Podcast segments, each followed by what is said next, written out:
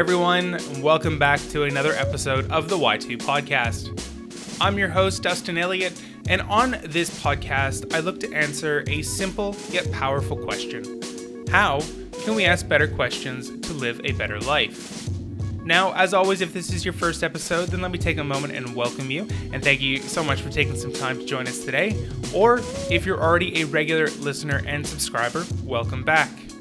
For those of you joining us for the first time, this podcast is all about exploring how we can ask better questions to help us live a better life, being happier, healthier, and more successful in all the different aspects.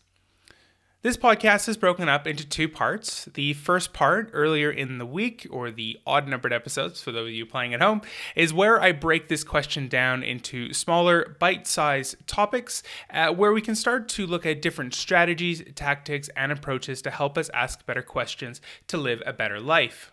The second part, which is today's episode, always happening later in the week, and the even numbers, is where I interview a range of professionals from a variety of backgrounds who all share one common bond. Their ability to do their jobs largely depends on their ability to ask good questions. So far, we've recorded with qualitative researchers, data scientists, police officers, high priced consultants, professional interviews, personal coaches, and a range of other top professionals so we can learn how to ask questions like, say, a police detective or a researcher. Now, of course, if you like what you've heard so far and you haven't already, uh, make sure you do hit that subscribe button so you don't miss out on future episodes. These episodes are really meant to build on one another. So, certainly, again, welcome you to, if this is your first time, listen to today, but make sure you hit that subscribe and you can go back and start to listen to some previous episodes to get a little bit of the background as to some of the things we'll talk about in today's guest episode, and obviously for the first half of our episodes where we break this question down. Links, as always, to everything, including those episodes, on the Y2 podcast website at projecty2.com. You can check out more resources, those links, like I mentioned. There's a mailing list and a whole range of other little things there for your entertainment. Of course, I always want to take a quick minute and thank the Y2 podcast official sponsor, Wyzed. Wyzed is an easy to use online training software that makes it so simple to create and deliver online learning. If you haven't already, make sure you jump over to their website at wyzed.com. That's W Y Z E D.com to check out some videos and even get started with your own 14 day free trial. And with that being said, here's today's episode. Chris, welcome to the Y2 podcast. Thanks, Dustin. It's uh, it's such a pleasure to be here, and uh, I get to take a big uh, uh, something quite important to me off my bucket list, and that's visiting Culture Amp's office finally for the first time. Uh, it's such a delight to to be here, and I just want to thank you again for for your time and the opportunity to come out and chat with you as part of this project. Thanks very much. So it's very awesome to have you here. My pleasure. You know, one of the funny thing is I've, I've known Culture Amp. Um, known about Culture Amp for a while, and obviously you'll, you'll talk about it in a moment and, and what you do here, but when I think about asking questions, I think that's always kind of come from this idea as well too that you know uh, Culture Amp in terms of learning about what they did and about this idea about asking questions and obviously a company-wide format. It's a really, really interesting concept, and it's such a. Obviously, I'll talk more about Culture Amp and do a, a, a better fitting of, of what uh, Culture Amp is. But this idea of asking questions, and it's it can be such a simple thing, but it can also at the same time have so many complexities and nuances to it. It's such a it's such a fascinating topic, and you yourself as a people scientist having probably one of the coolest titles um, I can think about there. Um, I'm so excited to finally, after having a while sat with this and thinking about it, the opportunity to to finally dig into that.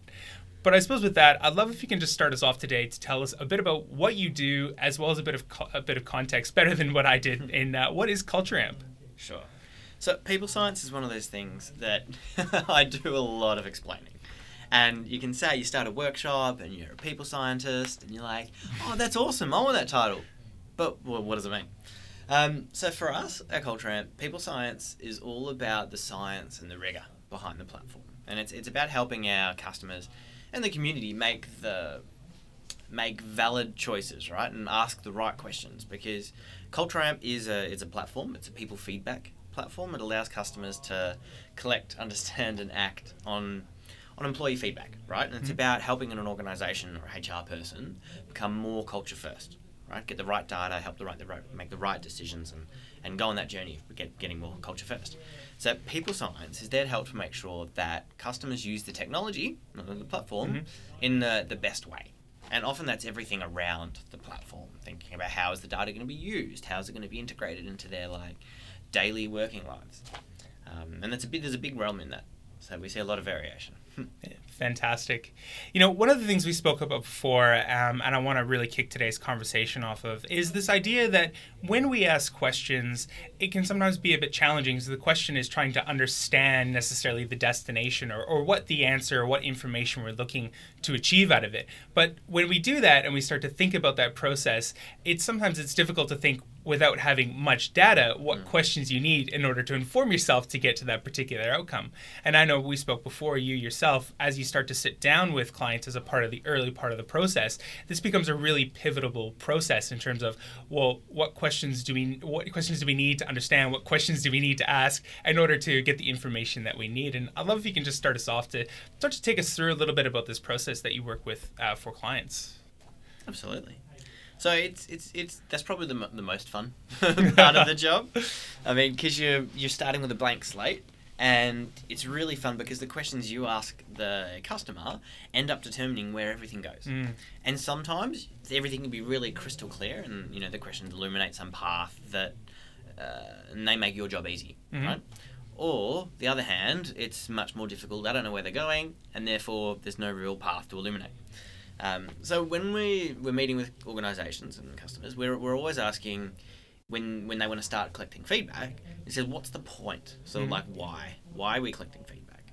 And often the reasons could be that they've done recent actions. So they're, they this is on the back of something, Mhm. and they want to collect feedback to get an update or to see you know like a check in of how have things been going so far. Have there been an improvement? Any warnings going on? And should we do something else now? Is it good enough? So that's that's when something is already going on. But a lot more of the time, nothing's happened for the last five years, or even before, or before this person's time, and they're at the stage where they, they want to get more feedback, Mhm. and they're just starting from scratch. And in that case, the why is all about action, and they need to be asking questions that are going to unearth the right things that will help them improve their organisation as a place to work. Mhm. And that's when we start talking about some other things, things like having an outcome for a survey. So if I said, you know, uh, why, why, what is the point? Why are you collecting feedback? And you said, well, I want to, it, I want to improve engagement, right? I want to, and then I want to make this organisation a better place to work for our people. And if we can do that, then we know that they'll be more productive and the organisation will be better off mm-hmm. performance-wise. Then, well, straight away we've, we've identified the outcome, and in the outcome there is a more engaged employee. And that makes it really simple because straight away then you can look at engagement. Now that's a really simple outcome. In simple terms, we talk about it being the emotional commitment to an organisation. Um, and we have some questions to go along with that. Um, we're, we, we're not huge fans of reinventing the wheel. It's the Mhm. kind of thing that's, there's a lot of science behind engagement. It's stayed relatively similar for the last 30 years. But we are interested in saying what's the right experience? Mhm. What's going to get us where we want to go? So, so we, we think about engagement and as the outcome of the survey. Now, the concept of it being the outcome is really important because we want people to be more engaged. We want them to enjoy working here more, and we want them to, you know, work harder and uh, be happier here. Mhm. But you can't just go ahead and tell someone, you know, to like be prouder, Yeah. be happier, be let you know, be more motivated, please recommend us more. Then you know everyone wins. Mhm. but it doesn't work like that. Now that's why we consider um, it's almost like a like a seesaw, where you've got the outcome on one end, so engagement, Mhm. and then you've got all the other things that can impact um, that outcome engagement on the other side of the seesaw, and it's about which of them has the biggest leverage, Mm. the biggest impact. You know, it's, it's like ROI, and what can we do to actually improve engagement the most? So then we think about questions that will impact engagement. Now, luckily enough, I mean it's a it's a it's a really well validated construct. There's a lot of research out there. Engagement's been happening for the last like thirty years at least. Mhm. So a lot of people have been doing engagement. It hasn't changed a huge amount, but when we talk about it, technology is really the, the big change. So people are doing what they've been doing for a long time, except it's now faster and cheaper and better. Mm-hmm. So when we're thinking about why we want to survey, it's actually to take action. And in order to take action, we need to know what to do. And in order, to know what to do, we need to know what we want to improve. Mm-hmm. And if we want to improve engagement, we need to ask all these questions to work out which of these are going to have the biggest impact on engagement. And that's why we would look at things like change, communication, you know, honesty, um, learning and development is a really common one, leadership, manager behaviors. And doing that and asking all of these questions allows us to see does learning and development have the biggest impact on engagement, Mhm. right? Does that is that either keeping people engaged or getting in the way of them being being engaged, or is it something like leadership? You know, my leader's a communicator, motivating vision. Mm-hmm. So we ask all of these questions really to then use the data to tell us, you know, there's like a, it's a correlation in the background, but with this impact analysis. But, that, but that's going to tell us which of these areas from leadership, communication, manager, learning and development have the biggest impact on engagement. And at the end of this, this whole approach, the person is going to be able to say, you know what, I can identify the single focus area that will give me the biggest ROI and engagement. Mm-hmm. And that's a really powerful thing. And I think that's a big differentiator in why people ask questions, why people collect feedback. Um, and it's, it, yeah, as I said before, it's, it's different to I'm just getting an update. I don't actually want to measure everything. I just Mhm. want to measure a few select things, see how they're going, and not change my approach. But when we're measuring an outcome and doing this full, it's almost like a diagnostic Mm-hmm. of, of an organization's culture and the experiences that people have in that organization, we can then use that to see, all right, what can we do to improve and actually take action. Mm-hmm. Now, it's a whole other thing to actually, you know, make that action successful and effective. Yeah. But that's that's yeah. So starting with why is really important when we ask questions. I mean, it's a bit different when we think about individual level feedback. So I How guess so? When what would be the difference in that? Um, so I guess it's important to ask who the feedback is about and who it's Mm. for. Um, when we're asking uh, feedback for an organisation, it's about collective experiences or people's individual experiences, kind of summed up and aggregated. Mm-hmm. When we're asking about individual feedback, and that might be me doing, you know, what you typically call 360, Mhm. and you collect feedback all around you from peers, direct reports, and and uh, manager. Um, what's the point of the feedback? And it changes, right? Because when we're getting organizational level feedback, it's about it, it is about what we can improve. But when we're collecting individual feedback, the scope of improving is much smaller. Mm. So the questions are I would get you to answer about me, um, if we were co-workers, would be you know really specific things on what are my strengths, what are my opportunities, and we'd think about communication, my strategic level thinking, my um, technical skills, you know my. Uh, my maybe I've got direct reports, and then you know then it's about those skills as well. But it's about which of those do you see as a someone who works around me Mhm. as my greatest opportunities or my greatest strengths that I need to keep working on. Um, so it's, it's really different. Whereas if we're talking organisational, it might be things like there are career opportunities here, Mm-hmm. and that's not something you know Joe Blow over here can actually work on themselves. Yeah. but something that requires more of a, a cohesive action right across an organisation. Mm.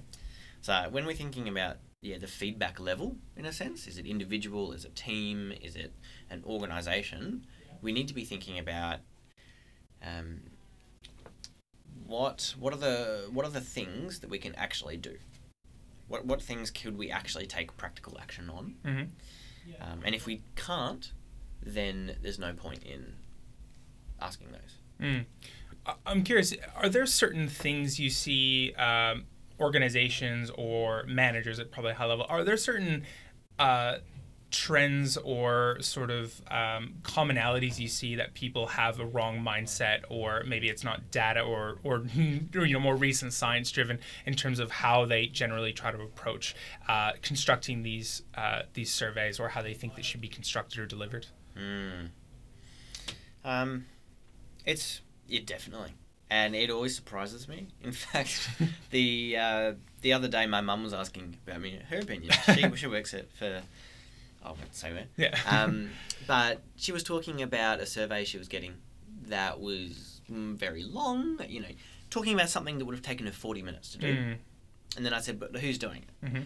If if only if only your you know like your senior leadership team Mhm. is doing you know kind of a 360 survey or something about reflection and personal development, Mhm. and it takes them 40 minutes. Okay, you know it seems like there's a payoff in terms of it takes a lot of time, but you get really good quality feedback. Alternatively, um, if you're if you're asking everyone in an organization to spend 40 minutes you know um, get- to getting feedback Yeah. on an organization that just immediately went why Yeah.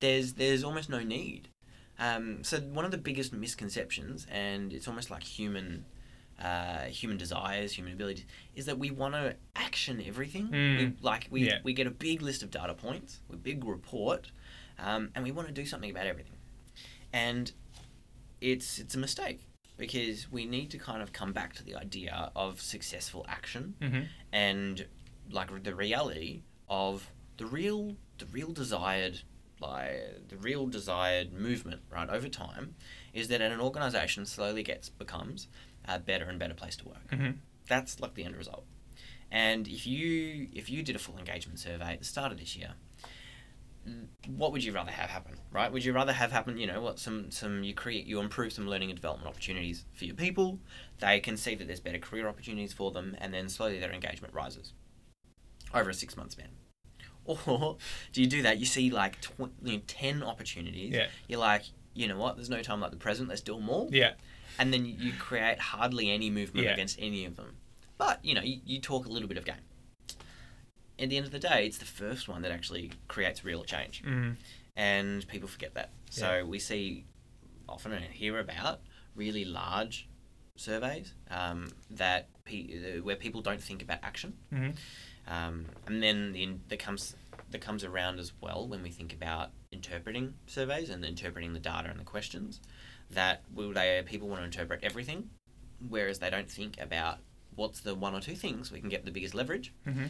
And we- we've actually seen amongst our community, amongst our uh, amongst our um, customers, that the ones that take the most successful action focus on the fewest things Mm. and they'll focus on one, maybe two things for you know three month, six month period, and then they might change Mhm. once they've deemed that they've actually you know moved the needle enough Yeah. on it, which is interesting. So a lot of people don't think that. It's uh, funny because as you were talking about that, the, the quote popped into my head, but it's something to the effect of we overestimate, or no, we yeah overestimate what we can get done in a week, but we underestimate what we can get done in a year. And I think it kind of, at least for me, as I think about that, it's easy, it's tempting even with myself. I might ask people, or I might get feedback about what I can improve on, what I can do better. And yeah, it's tempting to go, okay, I want to do everything at once instead of being like, okay, I I might continue to suck at those bottom eight things for a little while longer, but what can I focus on that is going to give me maybe the highest ROI, the disproportionate return on everything mm-hmm. else, and then the discipline to sort of stick at that, knowing that you, again you've got the feedback to say I suck at these eight things, Yeah. but I need to consistently work on that, and the consistent, as I as I frequently talk about, the little things become the big things or are the big things, so those little actions all the time that you can consistently do, but focusing on one or two things to start actually to move the needle and then the compounding effects is that might then start to trickle down into other things which might start to improve because of a particular area of communication or you know whatever that might be that we start to improve upon Yeah, that's exactly right. And um, that comes back when we when we think about what questions we're asking as well, because you don't want to ask too many, Mm. right? And I mean, whenever you, especially to an organization or even when you're doing individual level feedback, the questions you ask are also communicating your expectations. yeah And that if you're if you're asking, you know, um, do you see career opportunities here, or other leaders communicating motivating vision, or my, my manager has had a career conversation with me about things. When you ask those things, you're, you're saying that you want them to happen. mm-hmm. And if you're asking everything, but there's some things you just either never will do, or you'll never work on, Mhm. then you you know you're setting yourself up for failure. Yeah. And a common example is uh, like salary and compensation. Some organisations will say, "No, we're not asking it." And for them, if it is not something that they would actually do, then Mhm. it's the right approach. But we've actually seen, I mean, you know, using the data, you can then actually have a more intelligent conversation yeah of is this something that's in that's a really key part of your people's engagement right now, or is it just a hygiene factor? Is it good enough for the Yeah. time being? And we've actually seen some organisations where they say, "Oh, everyone always rates that low." What's the point? yeah, everybody wants more money. Yeah, Exactly. Who, Yeah. Who's going to say yes? I'm, I'm paid a fair amount Yeah. relative to other organisations in similar roles. Yeah. Um, some people actually agree, and, and good on them. Um, but a lot of people say it's always low. What's the point? But you ask that question, you get feedback, and when you're able to say at the end of the story that there are some people who are actually engaged and they're agreeing with that question hmm and actually saying, "Oh, um, I am engaged and I think I'm paid fairly," and then inversely, you've got people that are not engaged Mm. but they're not being paid fairly either. And you start to look at the data, you see a relationship between the two questions. Um, we actually saw this with a law firm once that um, there was it was really highly tied to engagement, and they they did the survey. They found that out as their top driver. They decided that we're going to work on that, um, which is interesting. Not a lot of organisations would, Yeah, right? yeah. You you really have to use the data to reinforce like the truth, as opposed to just these beliefs Yeah. um, you know, beliefs that oh, no, um, money will never make more people more engaged. hmm But in some cases, it does. So they worked on it. They did another engagement survey six months later after a full comp and benefits review, hmm and engagement had risen. And so had Yeah. the, their, their their people's perceptions on the, the fairness of their contracts and you know their pay. Um, no, it hadn't raised it hadn't risen a huge amount, but it had raised like five to ten percentage points. But the thing was that it was enough. It was Mm. high enough Yeah. now, and at that point, um, it wasn't getting in the way or hindering their people's engagement, which is interesting. Yeah, I, I do love that idea that when we when we ask questions, we elicit feedback, and we have to be really careful. And I've certainly I've I've experienced this in my own right, even within the podcast as well too. I've I've asked for feedback. People have given me feedback. I might not have agreed with that feedback, but the thing is, is I can I can see where they come back and.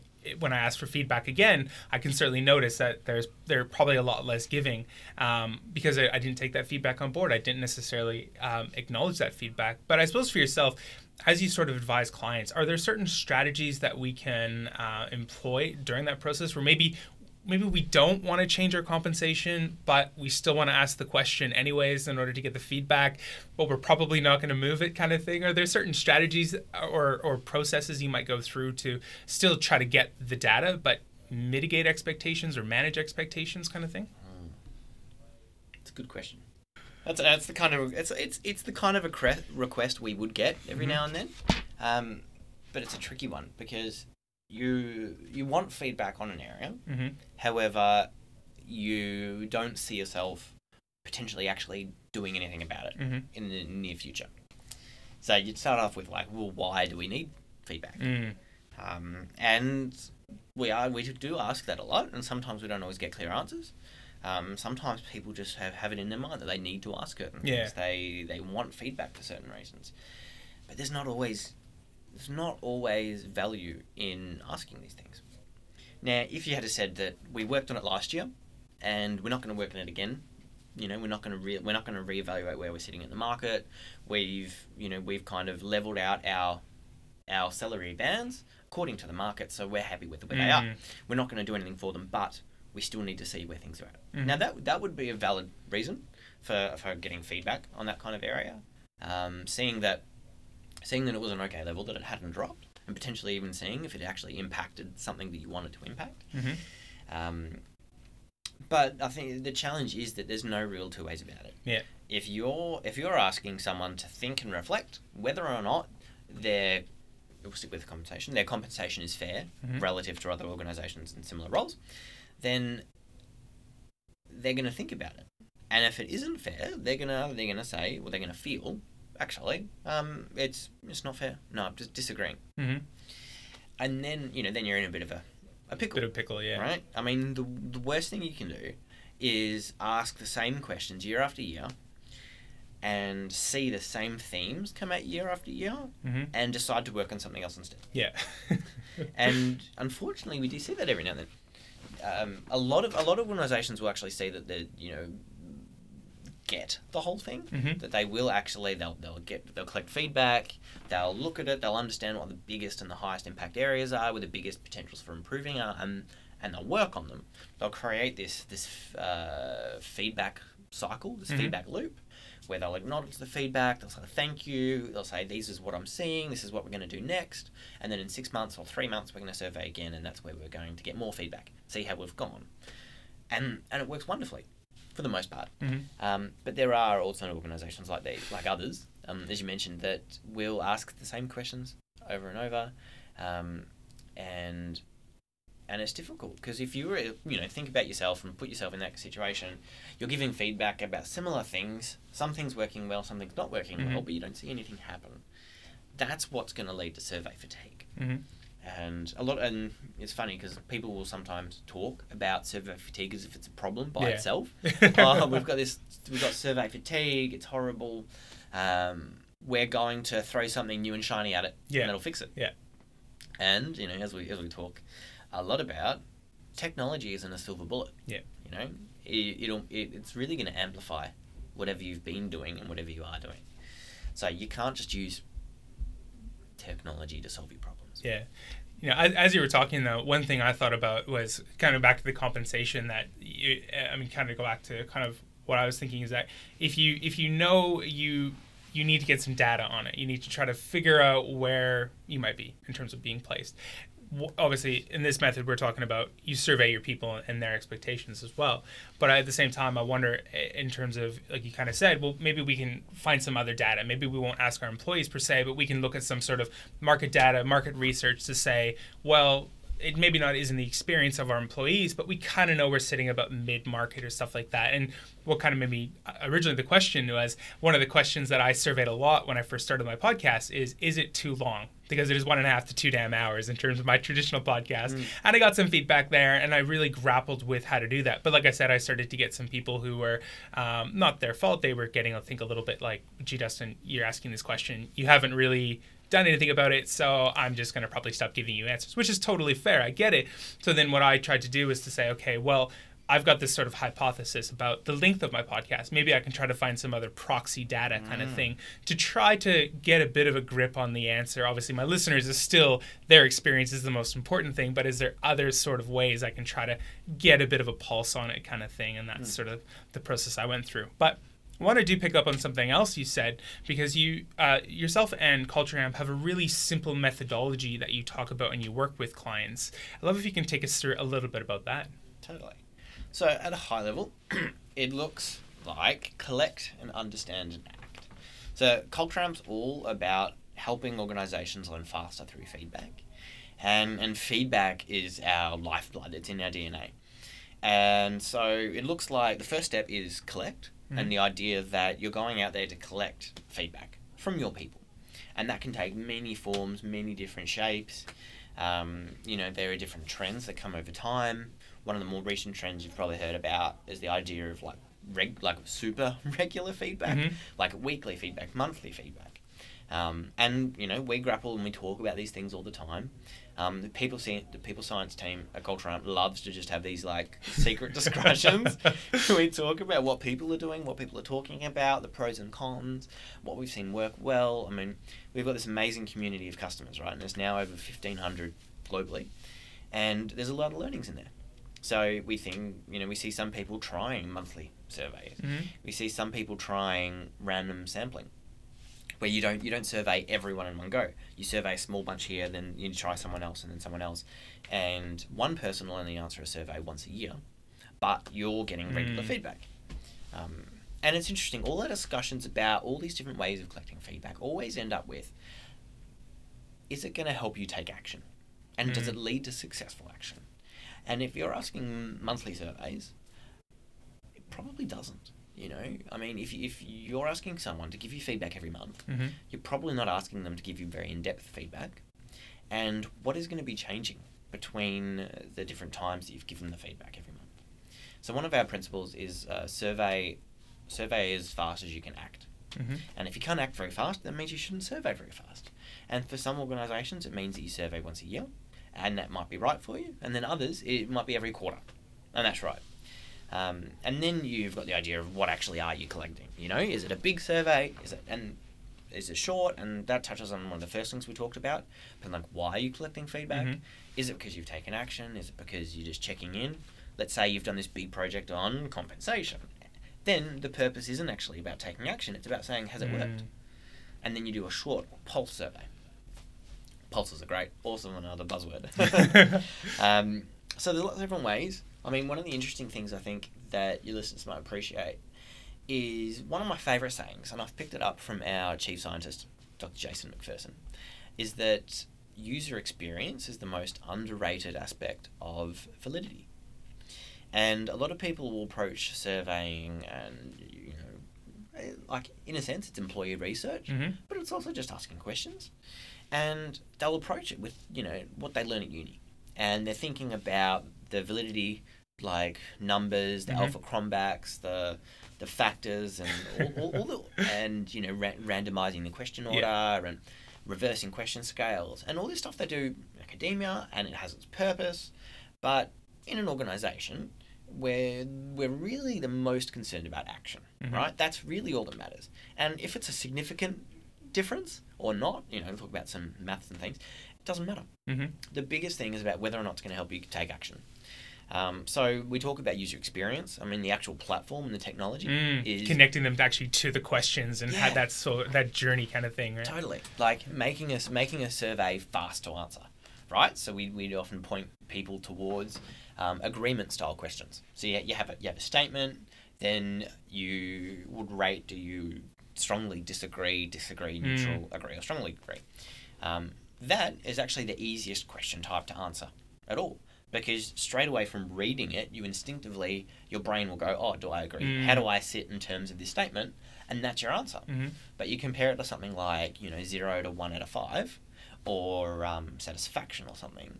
You've then got to think about how you think about the statement. Right. You know, what like- that translates into in terms Yeah. of then my answer or the number, which is then my answer kind exactly. of thing. So there's more mental steps, right, and that kind of thing. So it's really about experience at the end of that, like mental experience, mental fatigue. Um, it's like one of the unique things Culture Amp does is allow people to leave comments each time for every single question.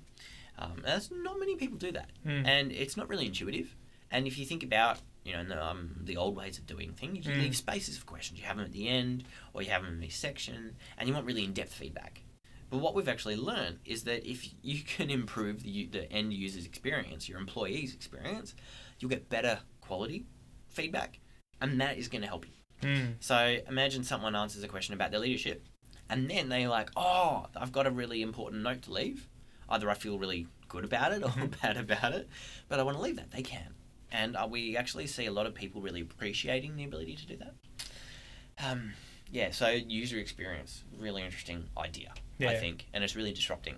The, Well, even on that too, I want to touch on this idea, right? Because I mean, at, at the core, the podcast is asking about the questions, but more and more the journey I go on is hmm. it's it's actually really not about the questions. That that plays a, that plays an element and a role, but we have to think of everything else as amplifying factors as well. And we want to, in order to get the best response, in order to our question to to elicit the correct response or the one we're looking to achieve, we have to look at the other factors. So something we've talked about is you mentioned user experience, right? But even thinking things like environment, right? What's the environment we're, we're hmm. doing it? How are we structuring the question to a certain extent? How are we looking to receive that feedback? It's all these sort of things that we don't maybe necessarily think about. You're my employee. I just say, hey, Chris, what do you think about this kind of thing, right? And that whole entire context, that's the question, but everything else surrounded around that. Where did I ask you?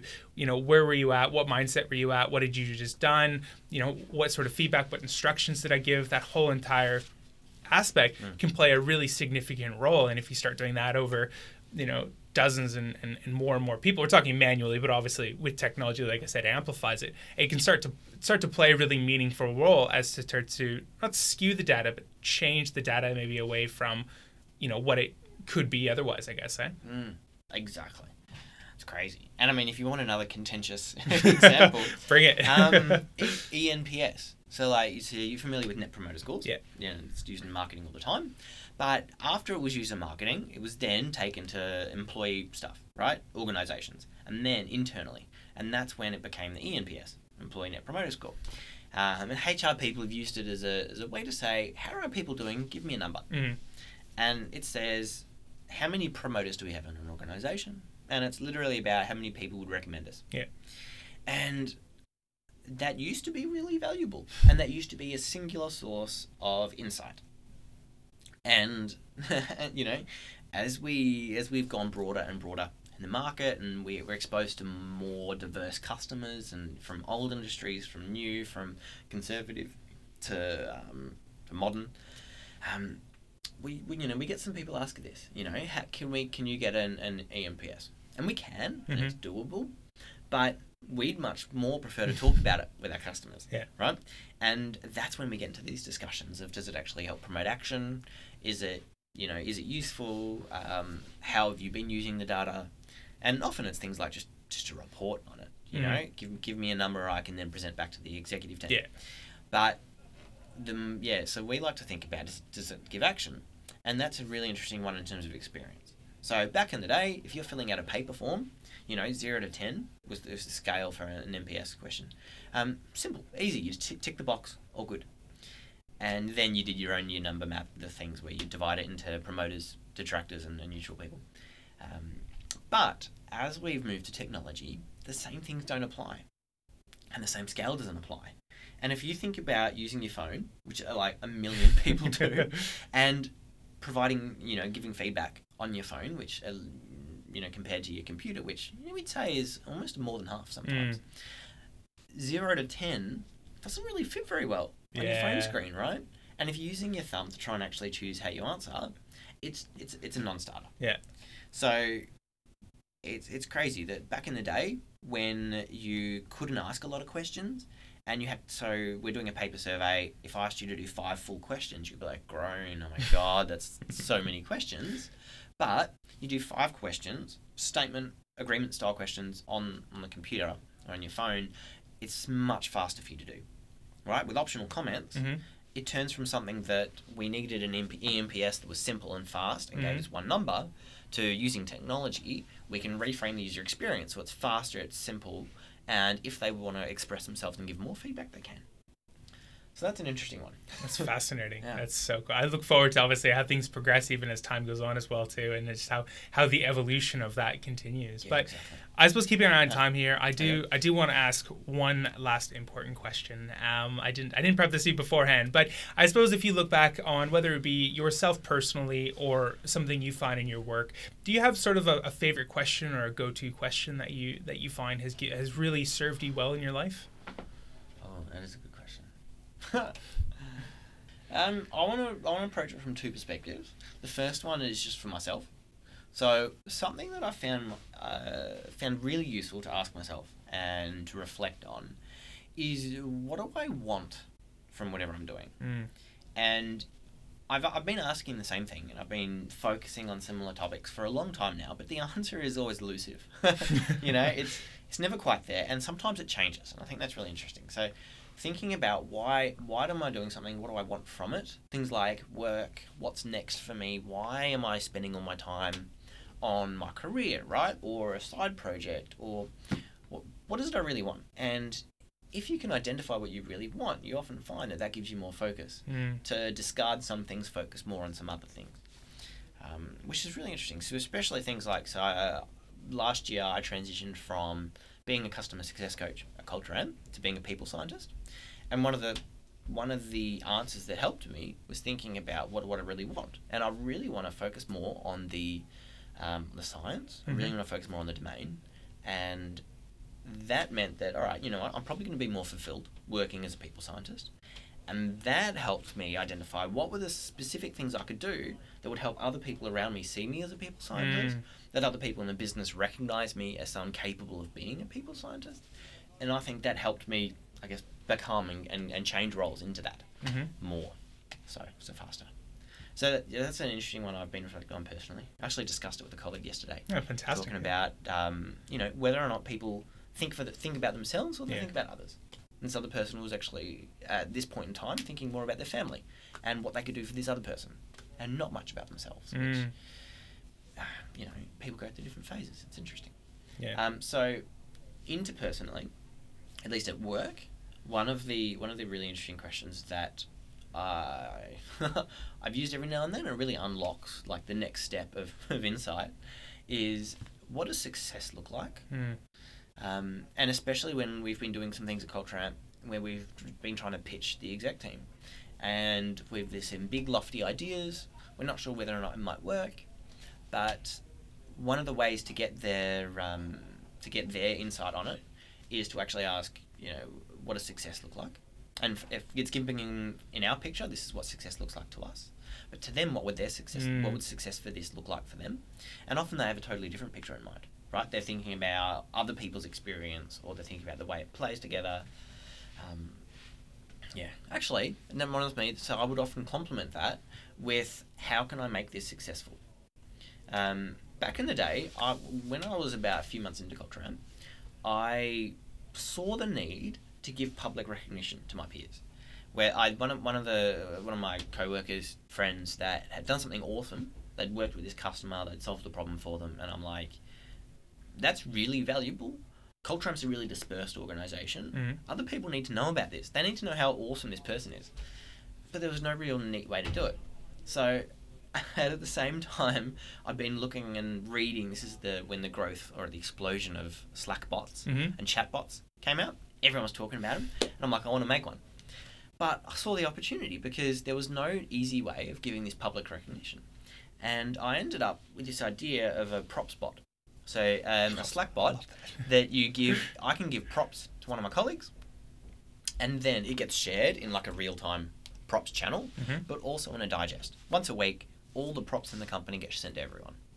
So straight away, everyone in the company can see all the props that people are giving, and it means that you get really good insight into all Mm. these things that are happening across the business.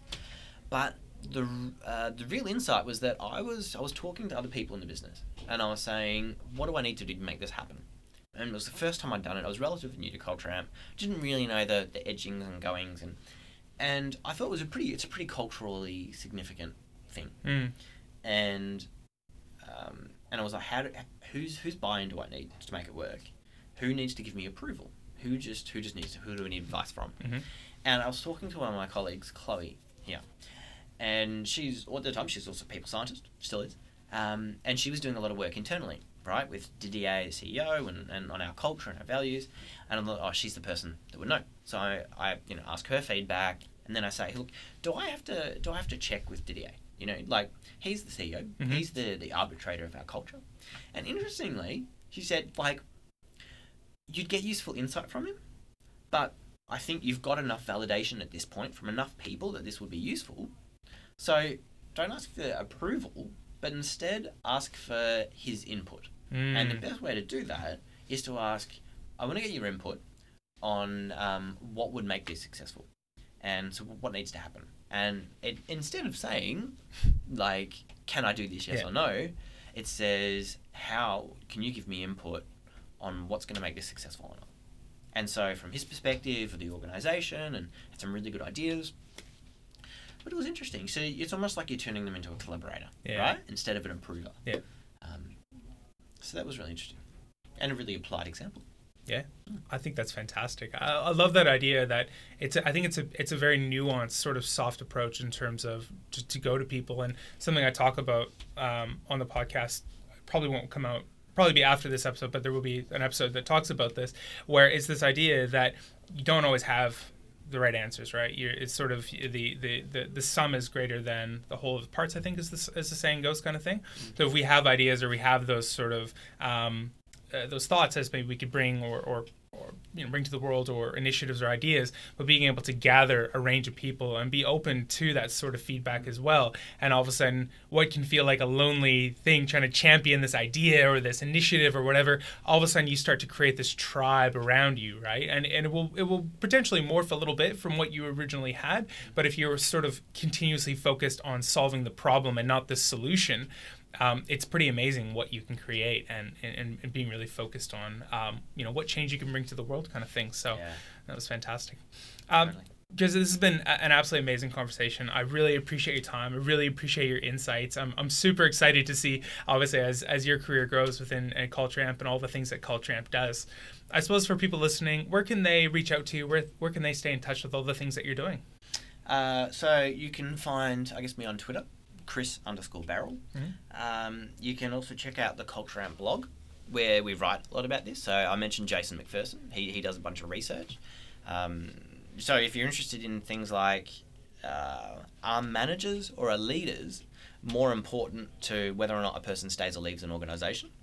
And you think that a manager is more important to keeping someone there, go go to our Culture Amp blog. You'll find this post, and you'll see that the research probably proves you wrong. Fantastic, yeah. Um, so Culture Amp blog, really interesting uh, place. We'll put lots of research up there. Um, otherwise, Twitter's a great place to have a conversation. Fantastic. I'll make sure I include uh, links as well too in the show notes. But Chris, I want to thank you again for your time and uh, again having me out to Culture Amp. I really appreciate it. Awesome. Thanks so much, Justin. Thanks for having me. Hey everyone, just before I head off, I want to take another quick moment and thank you very much for joining me for today's episode. As always, a big thank you to our sponsor, Wyzed. Um, don't forget to check them out for your own free 14 day trial. Um, remember, if you like this episode and you want to hear more, make sure you subscribe to the Y2 podcast wherever you find your podcasts so you don't miss out on any new episodes as they come out. And don't forget to leave a five star review if you haven't already. Really appreciate that. Um, also, make sure you check out our YouTube page if you want to watch many of these episodes online. And of course, you can jump over to the Y2 Podcast website. That's projecty2.com, project Y and the number 2.com, where you can subscribe to our mailing list to get weekly topical articles and resources and a range of additional content not released on the Y2 Podcast, all focused on helping you ask better questions to live a better life. And with that being said, I'll speak to you soon.